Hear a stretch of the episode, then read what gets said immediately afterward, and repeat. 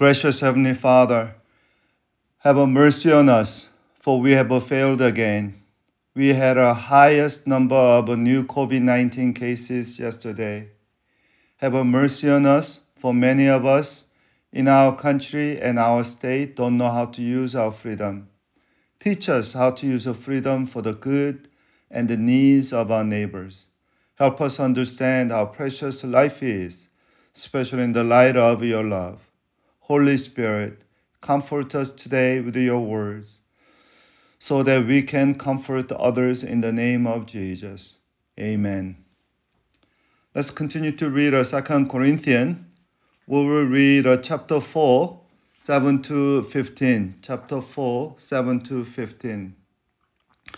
But we have this treasure in jars of clay to show that this all surpassing powers is from God, not from us. We are hard pressed on every side, but not crushed, perplexed, but not in despair, persecuted, but not abandoned, struck down, but not destroyed. We always carry around in our body the death of Jesus, so that the life of Jesus may be also revealed in our body.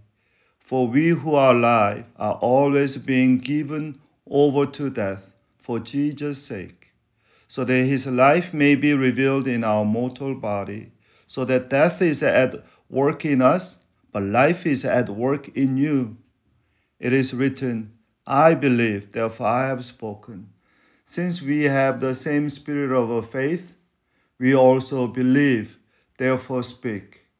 Because we know that one who raised the Lord Jesus from the dead will also raise us with Jesus and present us with you to himself. All this is for your benefit, so that the grace that is reaching more and more people may cause thanksgiving to overflow to the glory of God. Passage like today, especially uh, verse 7, is so beautiful that I rather spend time memorizing it than speaking about it. But at the same time, this confession of Paul is so irresistibly attractive and relevant to our life as a followers of Christ and the comforters of the Holy Spirit. So I'm a little bit disorganized this morning because it's overwhelming. The passage is overwhelming and taking me to every direction. And I try to resist, but uh, this a theme of a jar of clay let me point it out uh, three things. Yeah, I, I, I'm sorry. I'm a preacher. I'm a Baptist preacher, so I come with uh, three points all the time. Trinitarian sermon, you may call. So three three things that I want to talk about from this passage is a paradox, power, and prestige. It's three P's. Paradox, power, and prestige. Paradox. Paul here comparing Christian life and mission to jar of clay with a great treasure. Clay, jar of clay, and great treasure. It means we are paradox. We are weak yet wonderful. Paul compared our weakness to jar of clay. Clay pots are overabundant in ancient Near East. They are common, unimportant, temporary, and expendable. If a, a clay jar bro- uh, broke, you did not try to fix it. You just discard it and replace it. So Paul does not say this treasure is contained in gold treasure boxes. The treasure of the gospel message is held in clay jars. This is how Paul describes himself, and it is how we must understand ourselves. Paul does not say he is such a unique work of God, worthy of our highest values, or masterpiece, or super apostle. Later, you know, he dubbed himself in as others called in the uh, chapter eleven. But Paul said he is a clay jar among many clay jars, carrying the treasure of the gospel. The significance of his life and our life comes from not the container, but the content. So before I comment on the worthiness of uh, this treasure in clay jar, which is about power and the prestige, uh, Paul's picture of a human life uh, as a clay jar with a great treasure reminds me of the comments of Blaise Pascal, uh, the famous French mathematician and thinker, Christian, you know, apologist. Uh, he, in his book Pensées, you know, uh, Pascal said Christianity deserves uh, respect because Christianity renders an honest yet hopeful picture of humanity. All other human religions and philosophies make humans either too good or too bad, too optimistic or too pessimistic. Some, like a Platonism, make humans almost like a God, divine. And others, like today's communism or material atheism, make humans nothing but another animal species. Look at it very pessimistically. Christianity shows a realistic yet revelatory picture of humanity. So Blaise Pascal said this quote, Man is only a reed, the weakest in nature, but he is a thinking reed. There is no need for the whole universe to take up arms to crush it. A vapor, a drop of water is enough to kill him. But even if universe were to crush him, man would be still nobler than his slayer because he knows that he is dying and the advantage the universe has over him. Universe knows none of this. Pascal was saying that humans is greater humans are greater than universe because we have a God-given ability and gift of thinking. You know, philosophers actually love this quote of uh, Blaise Pascal, and I, I found uh, some secular uh, philosophical uh, uh, website. They all quote, and this is a call of philosophers. But just like uh, Pascal's thinking with Paul's job clay with the treasure brings us more than realistic and hopeful picture. It gives us a great comfort and mission. That mission is a power. You know, what kind of power do we have as a clay jar? And another is sort of a paradox. Paul said in verse 8 and 9, we are hard pressed on every side, but not crushed. We are perplexed, but we, are, we never fall in despair. We are persecuted, but we are not abandoned. We struck down, but we are not destroyed. Man alive, this is so beautiful. I, you know, I'm I made up my mind. I'm trying to memorize this, you know, rest of the day, and I encourage you to do so too.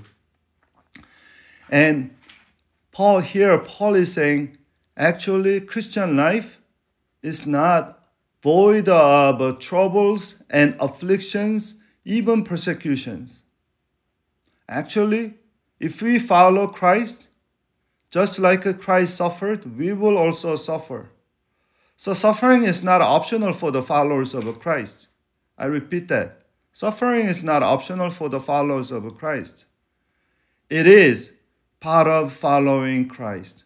But our suffering is meaningful and glorious, is a powerful. It's a power. It's not that uh, we don't suffer, but we overcome suffering with the power of God, the transcending, all surpassing power of God in us.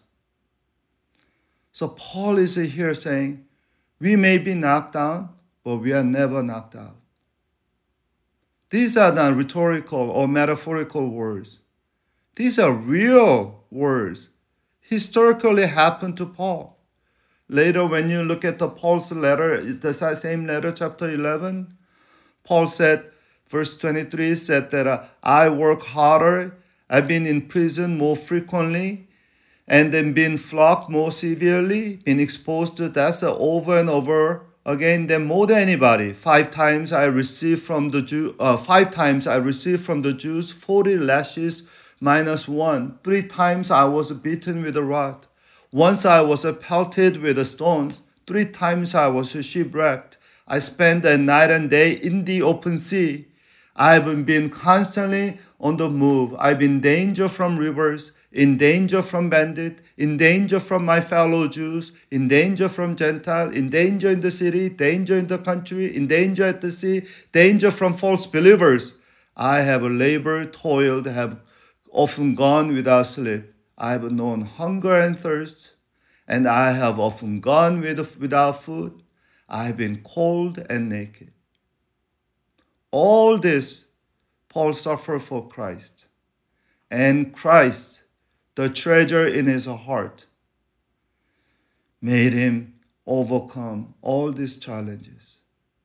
Yes, this pandemic is hard, but this is a time for us to not shy away from serving God, but actually encouraging others, serving others more than any time our suffering comes from God's sustaining power.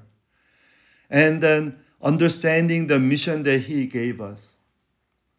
And then, third point that I want to bring it out here is that prestige. Prestige. Paul is saying here later that verse 10 we always care, carry around in our body death of Jesus so that life of Jesus may also be revealed in our body. And then verse 12, he said, Death is at work in us, but life is at work in you. Paul's suffering has an aim. He suffers with Christ and for Christ, but ultimately he suffers for Christ's bride, the church. And Paul, this is not the first time he said, you know, he's a dying, yet he's a living. Yeah, yes, another paradox. Paul said in Philippians 1 For me, uh, for to me, to live is Christ, to die is gain. Someone said it means living is glorious, dying for Christ is even better.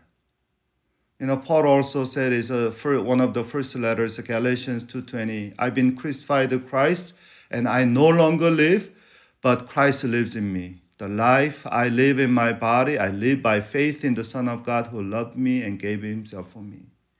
So Paul have Paul, Paul suffered for the privilege and prestige of a serving church, even struggling, troublemaking church like a Corinthians. So let me sum up. Dear brothers and sisters, we are weak like a jar of clay.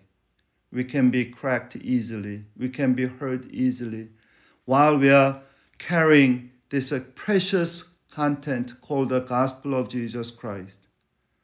But you know, our God loves us and He is with us.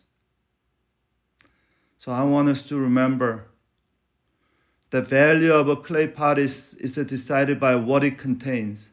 And you and I, we contain and we carry the most and precious and glorious treasure of all. We are representing good and great, holy God. Let us pray. Gracious Heavenly Father, thank you for this wonderful word that comforts us. While I agree with Paul that we are nothing but a, with nothing but weak like a jars of clay? I also know you never treat us like a cheap, expend- expendable clay pot. Actually, you treat us like a treasures. We are your treasures. And we pray, Lord, whatever crack that our clay pot has will reveal